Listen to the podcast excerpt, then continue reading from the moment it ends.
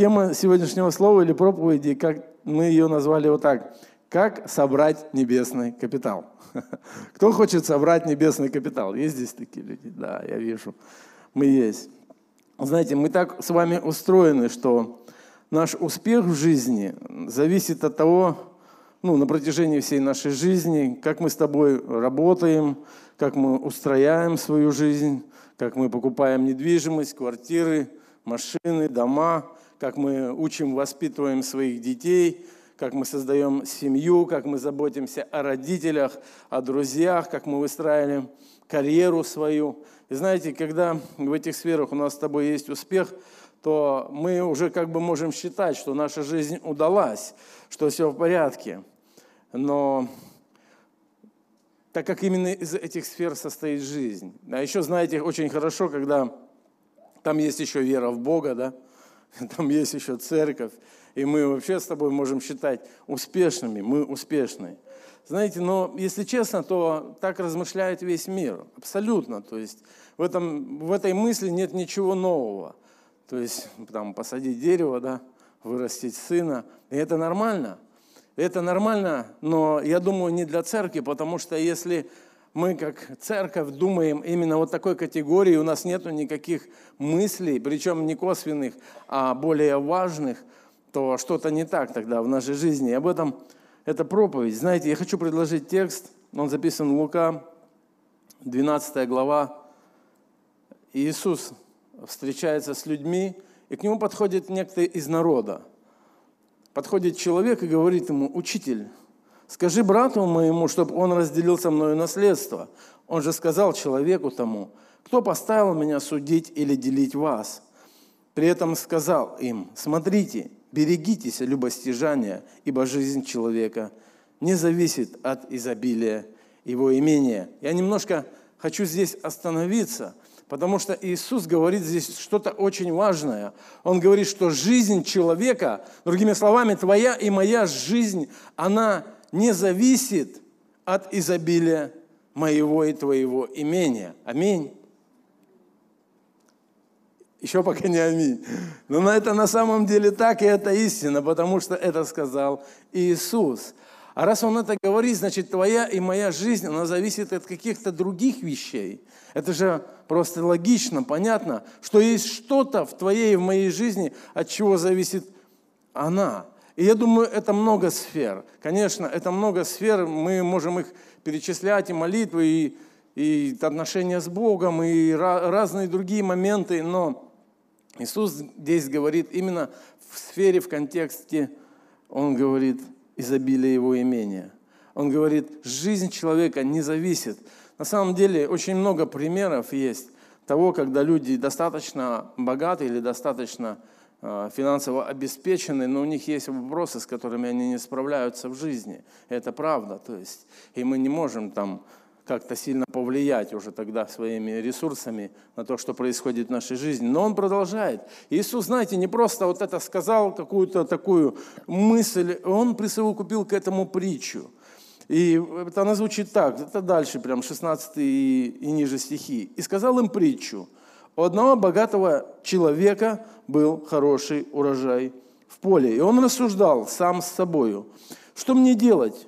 Некуда мне собрать плодов моих. И сказал, вот что сделаю. Сломаю житницы мои и построю большие, соберу туда весь хлеб мой и все добро мое, и скажу душе моей, душа, много добра лежит у тебя на многие годы, покойся, ешь, пей, веселись.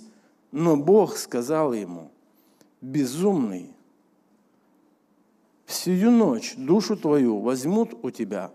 Кому же достанется то, что ты заготовил? Так бывает с тем, кто собирает сокровища для себя, а не в Бога богатеет. А не в Бога богатеет. Я хочу задать простой вопрос зала. Что для тебя сегодня богатеть в Бога? Можно пару версий для начала хотя бы услышать. Что для тебя сегодня богатеть в Бога? Какой-то трудный вопрос, наверное, те, те люди, я думаю, они тоже задумались об этом. Я думаю, как, те люди, которые слушали, они задумались, потому что человек, который подошел, он не был, знаете, человек как бы среднего достатка. Написано о том, что этот человек, у одного богатого человека был урожай. То есть у него уже были средства, у него уже было что-то в жизни весомое в материальном плане, и у него еще дальше – а, как говорится, привалило, да? как говорится, у него умножилось. Из этой притчи лично я вижу три момента. Первое, я вижу, что почему Иисус именно говорит о таком человеке, что он безумный. Ведь если рассудить просто по-человечески, ну, это нормально, логически. То есть человек богатый, умеет управлять финансами, ресурсами, у него есть урожай, он просто думает, как вот управить дальше всем этим. Ну да, он там как бы говорит вроде как душе своей, что она успокойся. Ну, как бы тут можно еще подумать. А так в целом-то, в принципе, это здравый человек, ну, как бы рациональный, понятный. Но Иисус говорит о том, что он безумный. Иисус говорит о том, что Он совершенно что-то делает вообще безумное. И когда я остановился над этим, я начал думать. И я думаю, что первое, на что я обращаю внимание, это то, что этот человек, он сфокусирован на себе.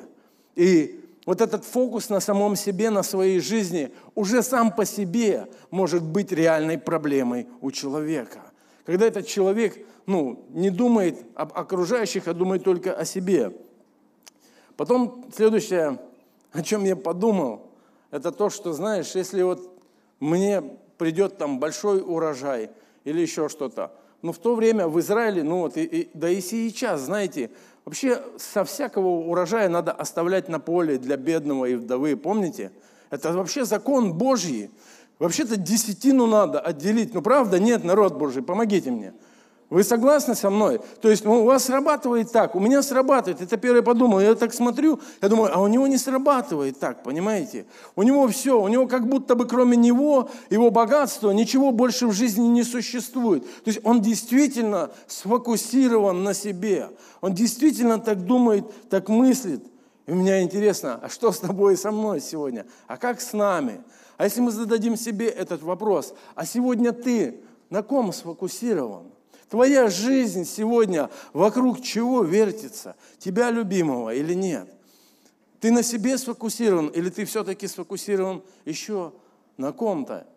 Ну, ты скажешь, возможно, на Боге, да, аминь. Но знаете, очень часто бывает, что Бог, Он как бы по умолчанию всегда должен быть с нами – знаете, да, вот я множество раз разговаривал с людьми, и когда касаешься этой, этой темы, и потом ты начинаешь говорить о приоритетах, и говоришь, ну первое же Бог, и знаешь, что отвечают? Ну так это само собой разумеющееся, только в приоритетах они не называют мне это.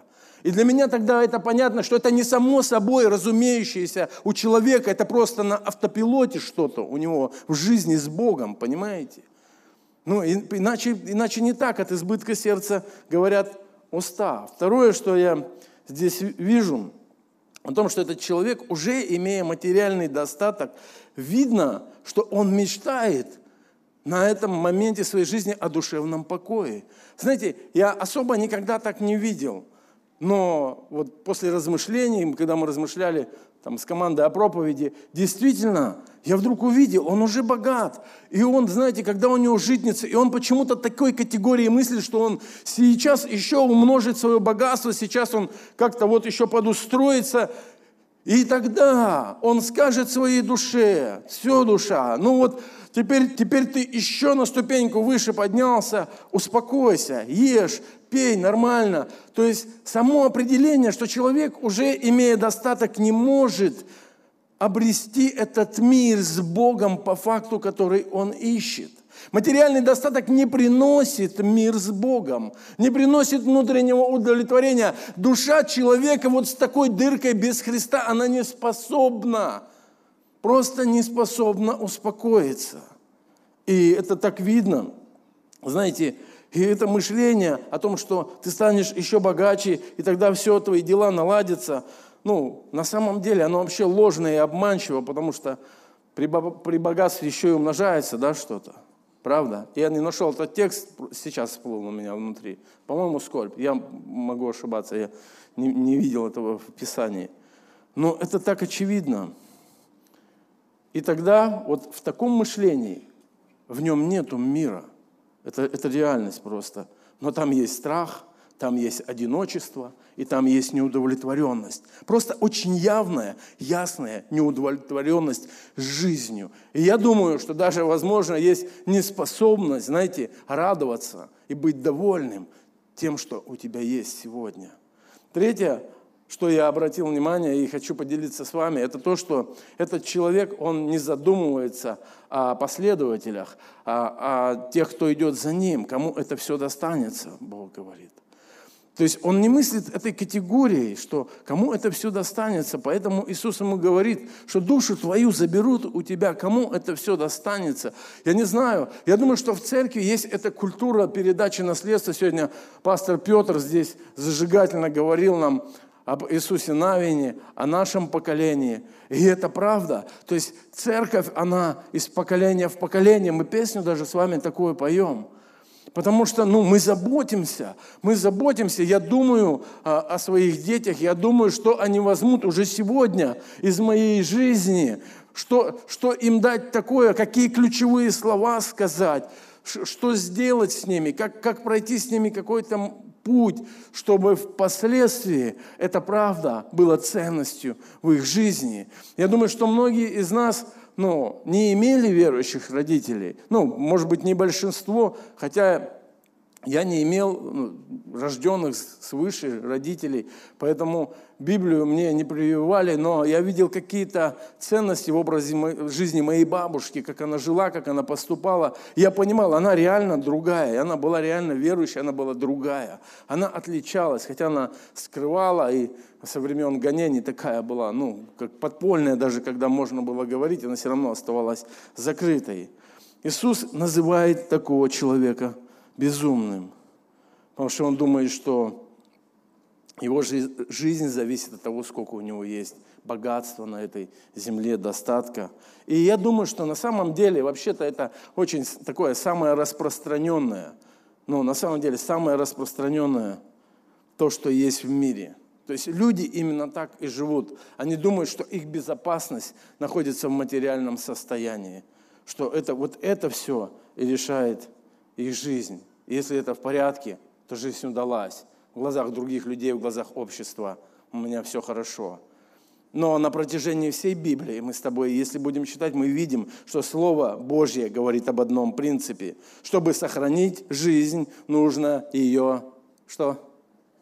Раздать, правда, потерять, раздать. И Слово Божье концентрирует нас для жизни, для Бога и для жизни для людей. Знаете, Евангелие от Марка, 8 главе 34 стих написано так, что «И подозвав народ с учениками своими, сказал им, кто хочет идти за мною, отвергни себя и возьми крест свой, и следуй за мною. Ибо кто хочет душу свою сберечь, тот потеряет ее. А кто потеряет душу свою ради меня и Евангелия, тот сбережет ее. Ибо какая польза человеку, если он приобретет весь мир, а душе своей повредит? Или какой выкуп даст человек за душу свою? И это на самом деле так. Как бы человек не был богат, каких бы успехов он не достиг в своей жизни, на своем пути, ему нечего будет предложить Господу из своих материальных благ, когда он однажды предстанет перед всемогущим Богом. Любой человек предстанет пред всемогущим Богом, верит он в Него или не верит он в Него, он будет стоять. И как он выкупит свою душу, когда Священное Писание говорит, что мы получаем оправдание даром по вере в Иисуса Христа, Господа нашего, потому что Он единственный, кто достоин был быть с Богом в вечности, пройдя земной свой путь. И мы на страницах Библии можем видеть множество людей, множество примеров, которые посвятили своей жизни Иисусу Христу, Его апостолы. И это может быть образцом для каждого из нас, что значит – в Бога богатеть. Я думаю, что мы постепенно придем к этому ответу. Я могу вас периодически спрашивать, потому что пока только один ответ прозвучал. Знаете, апостол Павел говорит, посланник филиппийцам, 3 главе 8 стих, он говорит, что я апостол Павел, которого ну, достаточно не бедный человек. Но он говорит, что И, да и все почитаю, читаю ради превосходства познания Христа Иисуса, Господа моего. Для Него я от всего отказался и все почитаю за ссор, чтобы приобрести Христа. Остановимся просто на этом. Все почитаю за ссор, чтобы приобрести Христа. Тоже такое выражение, я не буду на нем долго останавливаться, но есть о чем подумать. Павел, ты его не приобрел еще? Ты его еще не приобрел, ты так выражаешься? Нет, приобрел. Поэтому он так и говорит. И он говорит об этом. Знаете, апостол Павел, он не просто прожил да, эту жизнь на земле, сохранив веру, но он вкладывался в других. Он поднимал учеников, он работал своими руками, время тратил, здоровье свое – и когда апостол Павел говорит в тексте, мы сейчас ниже его прочитаем, о том, что он веру сохранил, я думаю, это мои мысли, что он подразумевает нечто большее, чем просто он сохранил свою веру, ну, знаете, в спасение – вот он сохранил ее, и он об этом говорит. Я так не верю. Я верю, что он говорит, что веру сохранил. Это, знаете, как веру передал. Как его вера, она живет в другом поколении. И он пишет Тимофею, когда послание, второе Тимофею, он говорит вообще такие слова потрясающие. И он говорит, ибо я уже становлюсь жертвою, и время моего отшествия настало. Так, так, так спокойно он говорит об этом. Подвигом добрым я подвязался, течение совершил веру сохранил, и теперь готовится мне венец правды, который даст мне Господь, праведный судья в день он, и не только мне, но и всем возлюбившим явление Его. Знаете, аллилуйя просто. Вот у меня перед глазами тоже мы рассуждали, есть отличный пример посвящения Богу своей жизни. Я не знаю, большинство из нас знают пастора Надежду, пастора Виталия, о том, откуда они приехали да, сюда – как это были. Возможно, вы слышали, возможно, вы нет, но так как начиналась церковь, им тоже было не просто так. То, откуда, например, Надежда родом, я был в этом городе, и там впервые я помидор назвал томатом. Знаете, вот в Антиохии там христиан впервые да, назвали христианами, потому что они видели. А вот в этом городе, знаете, я первый раз ел помидоры, которые я ел каждый день. Я их покупал каждый день. Их были горы помидор. Я их называл томатами, потому что я не мог назвать эти вещи помидорами, потому что они были спелые, но они были вкусные, там тепло. Мы покупали такое масло с моей женой, такое запашистое, с луком. Я каждый день ел эти помидоры, понимаете? И вот Надежда, вот это, это ну, вот столечко, да, у нее там вся жизнь прошла. И вот она приехала в Сибирь, и она рассказывала историю, как она от мороза здесь не могла открыть квартиру, потому что ее руки замерзли ключом, просто не могла и плакала. И там только она одна знает, что она переживает, знаете. Но когда настал момент отъезда, потому что был год посвящения всего, они с Виталием сказали друг другу, я не знаю, как там было дословно, но как, как мы поедем, церковь родилась, дорогие. Мы с тобой родились здесь от этого служения, и это очень ясно. Знаете, второе, что я вижу, если Бог благословляет нас, Он благословляет тебя не просто для тебя самого любимого. Если Бог благословляет нас, Он делает это, чтобы ты был благословением для других людей. Это это, это, это ход мыслей, так, так, такой должен быть у тебя и у меня, у церкви. Что если в мою жизнь пришло благословение, но мне нужно понять, Господи, а что ты хочешь, чтобы я с этим сделал? То есть это первый вопрос, который по факту, если мы хотим богатеть в Бога, должен возникать внутри каждого из нас. И мы должны задать его Богу вместе с Богом рассудить. Почему? Мы понимаем, что от Него пришло это благословение в нашу жизнь. И апостол тот же Павел филиппийцам говорит, знаете, не о себе только каждый заботься, но каждый о других. 2.4. Ибо у вас должны быть те же чувствования, какие и во Христе Иисусе. Тоже давайте остановимся на этих двух стихах просто. Знаете, у меня в Библии эти стихи, я думаю, как и многие, у многих из вас. Смотрите, представляете, как все разукрашено по нескольку раз. Это значит, я несколько раз э, готовился по этому тексту, подчеркивал разными цветами, каждой проповеди свой цвет. Знаете, что, что я хочу этим сказать? Но мало в Библии нарисовать. Ну, недостаточно подчеркнуть, что не о себе только каждый заботится, но и о пользе другого. Но недостаточно этого христианину. Потому что это не образ жизни. Образ жизни, когда это видно, когда это действительно становится видно в тебе и во мне. Знаете, есть потрясающая история, которая была совсем недавно. Я очень коротко расскажу. У нас в Плотниково убивали подростки подростка, бросили его ночью. Может быть, кто-то видел там в молитве ободрения, братья писали. Братья пошли на работу и нашли его. Просто, там просто чудо, реальное чудо. Он чудом выжил. И знаете, вот когда ты не о себе заботишься, а о других, я вчера разговаривал, пастор Евгений мне говорит, там Роман, он на работе ходит, и они себе покоя не могут найти, он в больнице, оказался там наша сестра. Ну, отдельная история с этим парнем. Но он примирился с Богом, знаете почему? Потому что братья не могли успокоиться, они Бога видели. Они говорят, они отпросились там на обеде, они поехали туда. Эта сестричка помогла в эту больницу зайти, они ему проповедовали, они говорили, и он видит Бога в своей жизни, он покаялся. Понимаете, мы будем верить, давайте Господа прославим, что у него получится и простить своих друзей, и явить любовь Божью, и он начнет свой жизненный путь с Господом. Знаете, история, помните, про хлеба, когда Иисус преломил и накормил тысячи людей. У меня вообще потрясающая история с моим сыном Климом. Значит, он сидит мультик смотрит какой-то, я его раз отвлекаю с этого мультика, ему говорю, ну что ты там смотришь? Он мне ну, рассказывает какой-то там, э, не мультик, простите, что-то, что-то, ну, в общем, что-то смотрел, ну такое нейтральное, можно сказать. И мне не нравится. Я его отвлекаю, я говорю, сынок, да ты что, давай мы посмотрим там христианский мультик. Я не знаю, я вот вам сердце открываю, знаете, что он мне говорит? Он говорит, да ну, говорит, скучно. У меня одного, наверное, ну правда, вот так вот заявил, я думаю, да, а знаете, вот рубануть-то не хочется, хочется же, ну, выправить, хочется же вкус дать, хочется же, ну, чтобы там, не просто там квадратно сделать веру у ребенка какой-то. Я ему говорю, послушай, отложи, я тебе такую историю из Библии расскажу, вот такая, интересная. И я ему начинаю рассказывать, представляешь, однажды Иисус, говорю, накормил тысячи людей, говорю, не было еды, он ученикам сказал, тысячи людей, говорю, а там мальчик, говорю, нашелся. А у этого мальчика, говорю, было там, там три рыбки, там пять хлебов, говорю, там вообще ничего. Я говорю, представляешь, представляешь, говорю, а Иисус накормил. Я говорю, это же представить не И знаете, я такой на вдохновении. Как это, тысячи?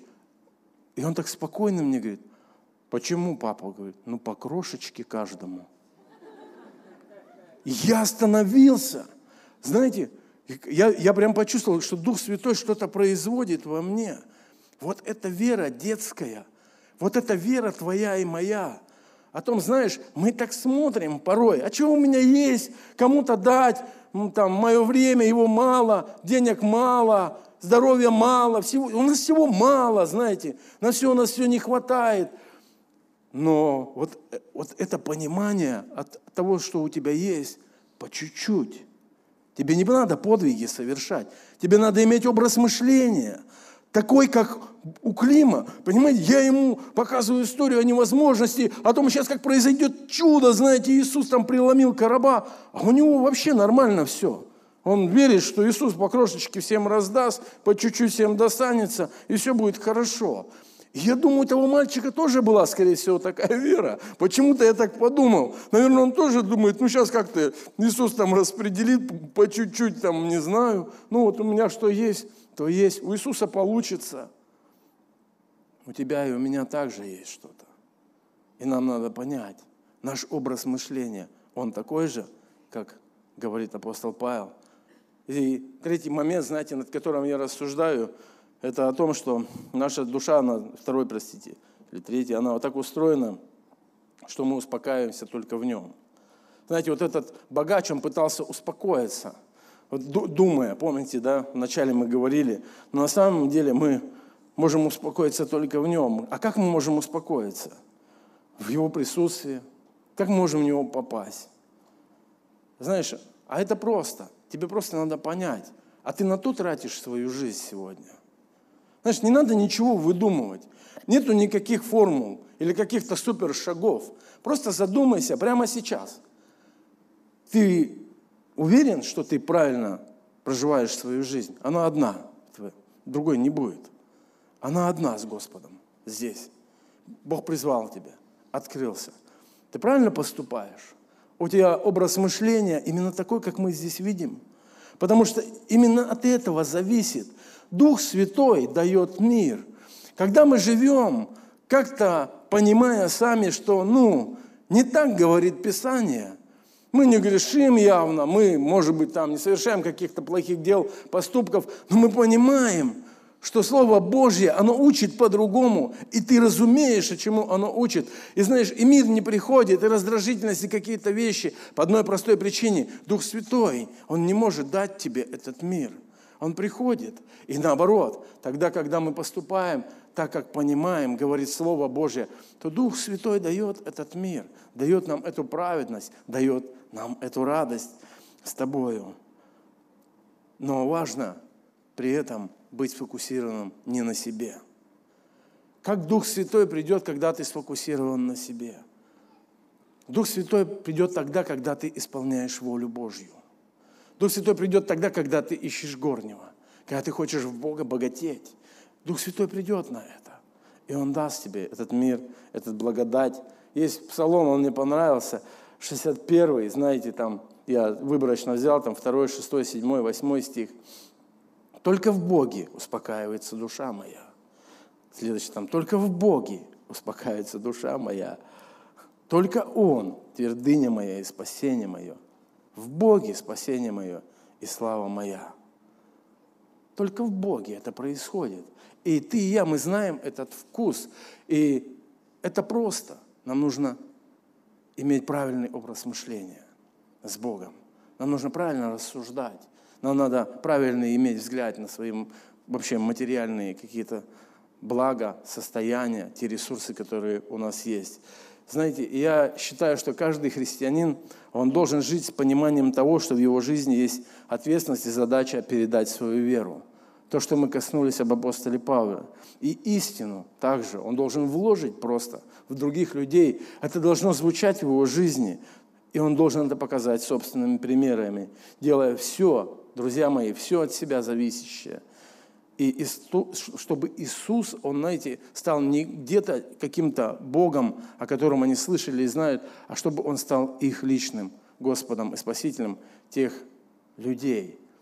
Есть притча тоже, я скажу ее своими словами, записана в Луки 16, 9. Помните о неправедном богатстве – когда Иисус вообще говорил странные вещи, я помню, в начале моего христианства эта притча вызывала во мне просто какое-то недоумение, когда там слуга врал, врал, врал господину, а потом ему господин еще похвалил.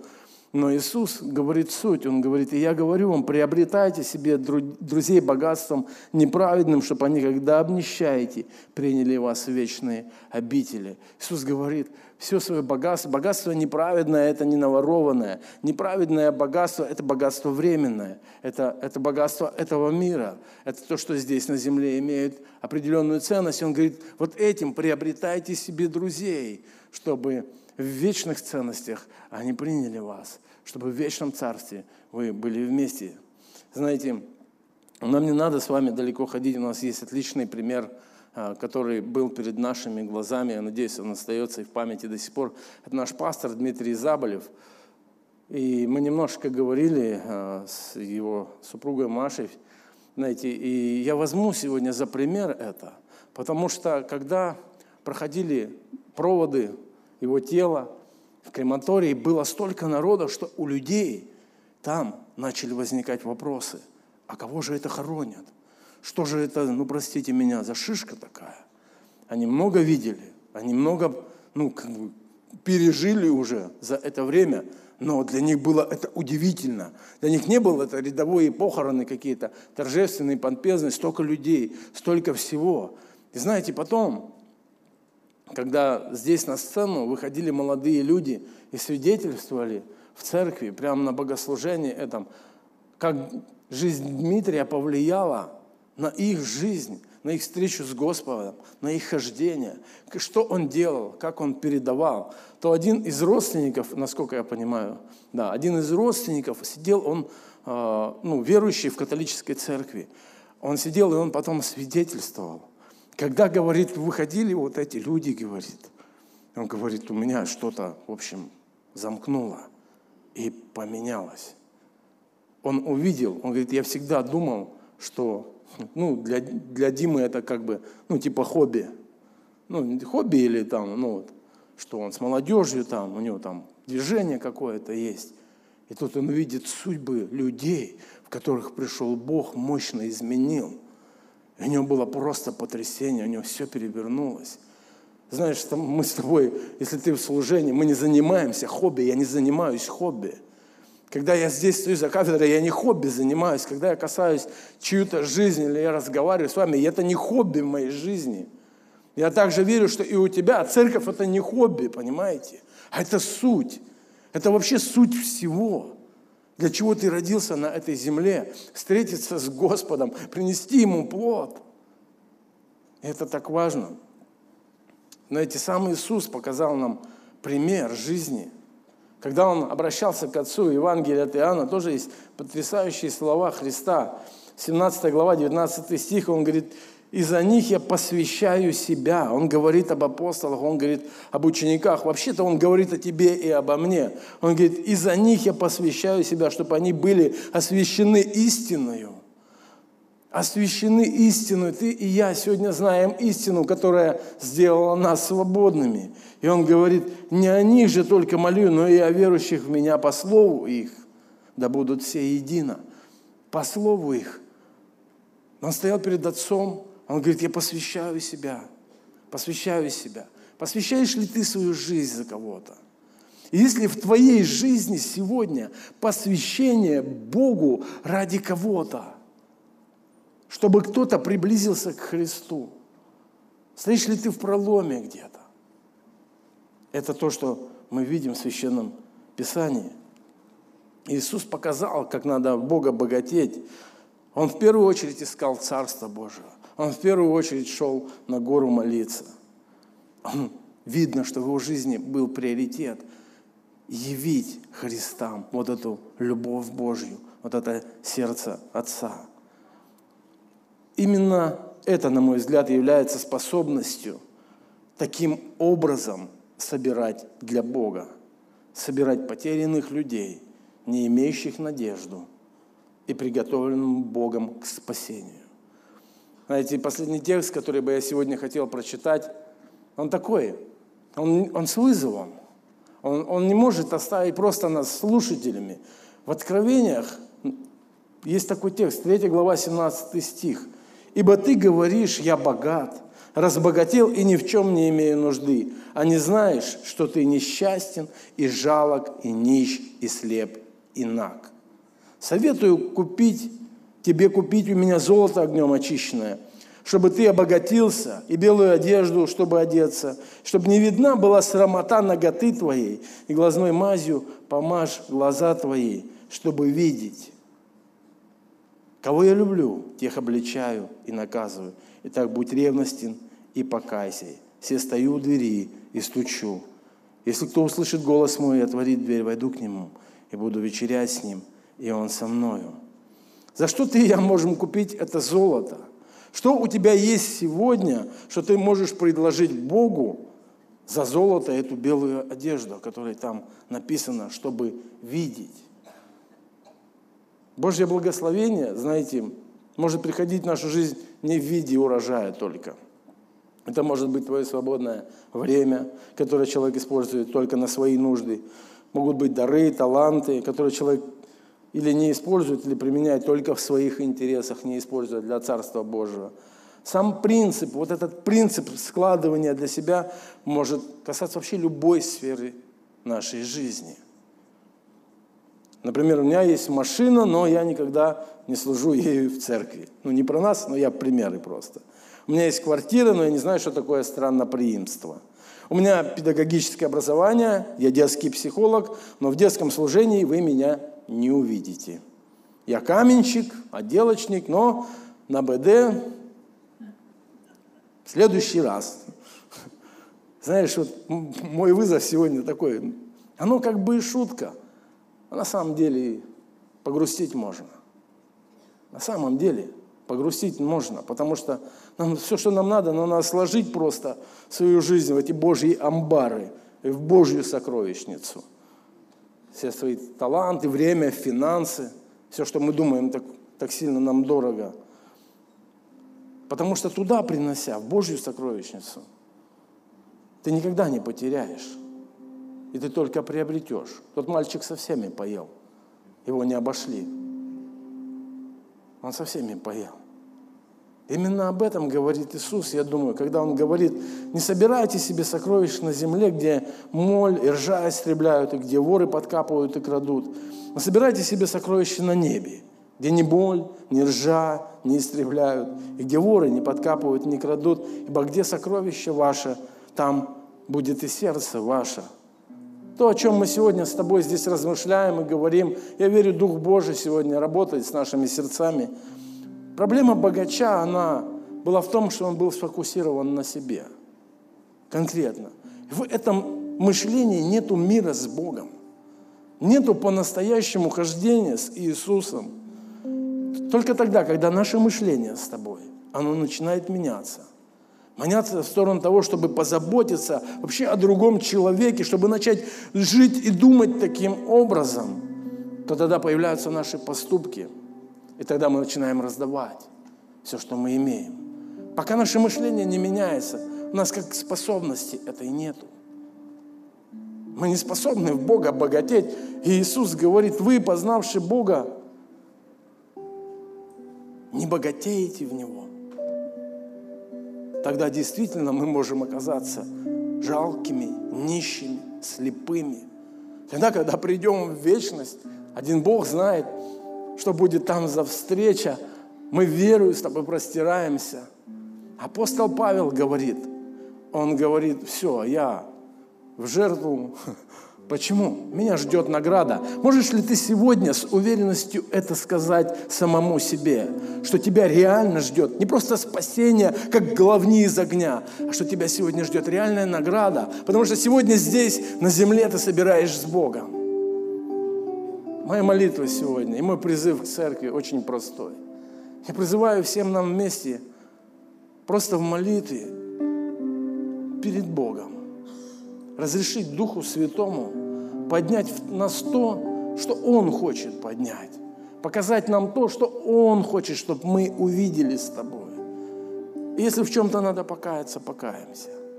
И если мы увидим себя правильно, ободримся и будем еще большим дерзновением служить Богу, передавать эту веру, прославлять нашего единого Творца, неба и земли. Данный аудиоматериал подготовлен и принадлежит местной религиозной организации христиан веры евангельской пятидесятников «Церковь Завета».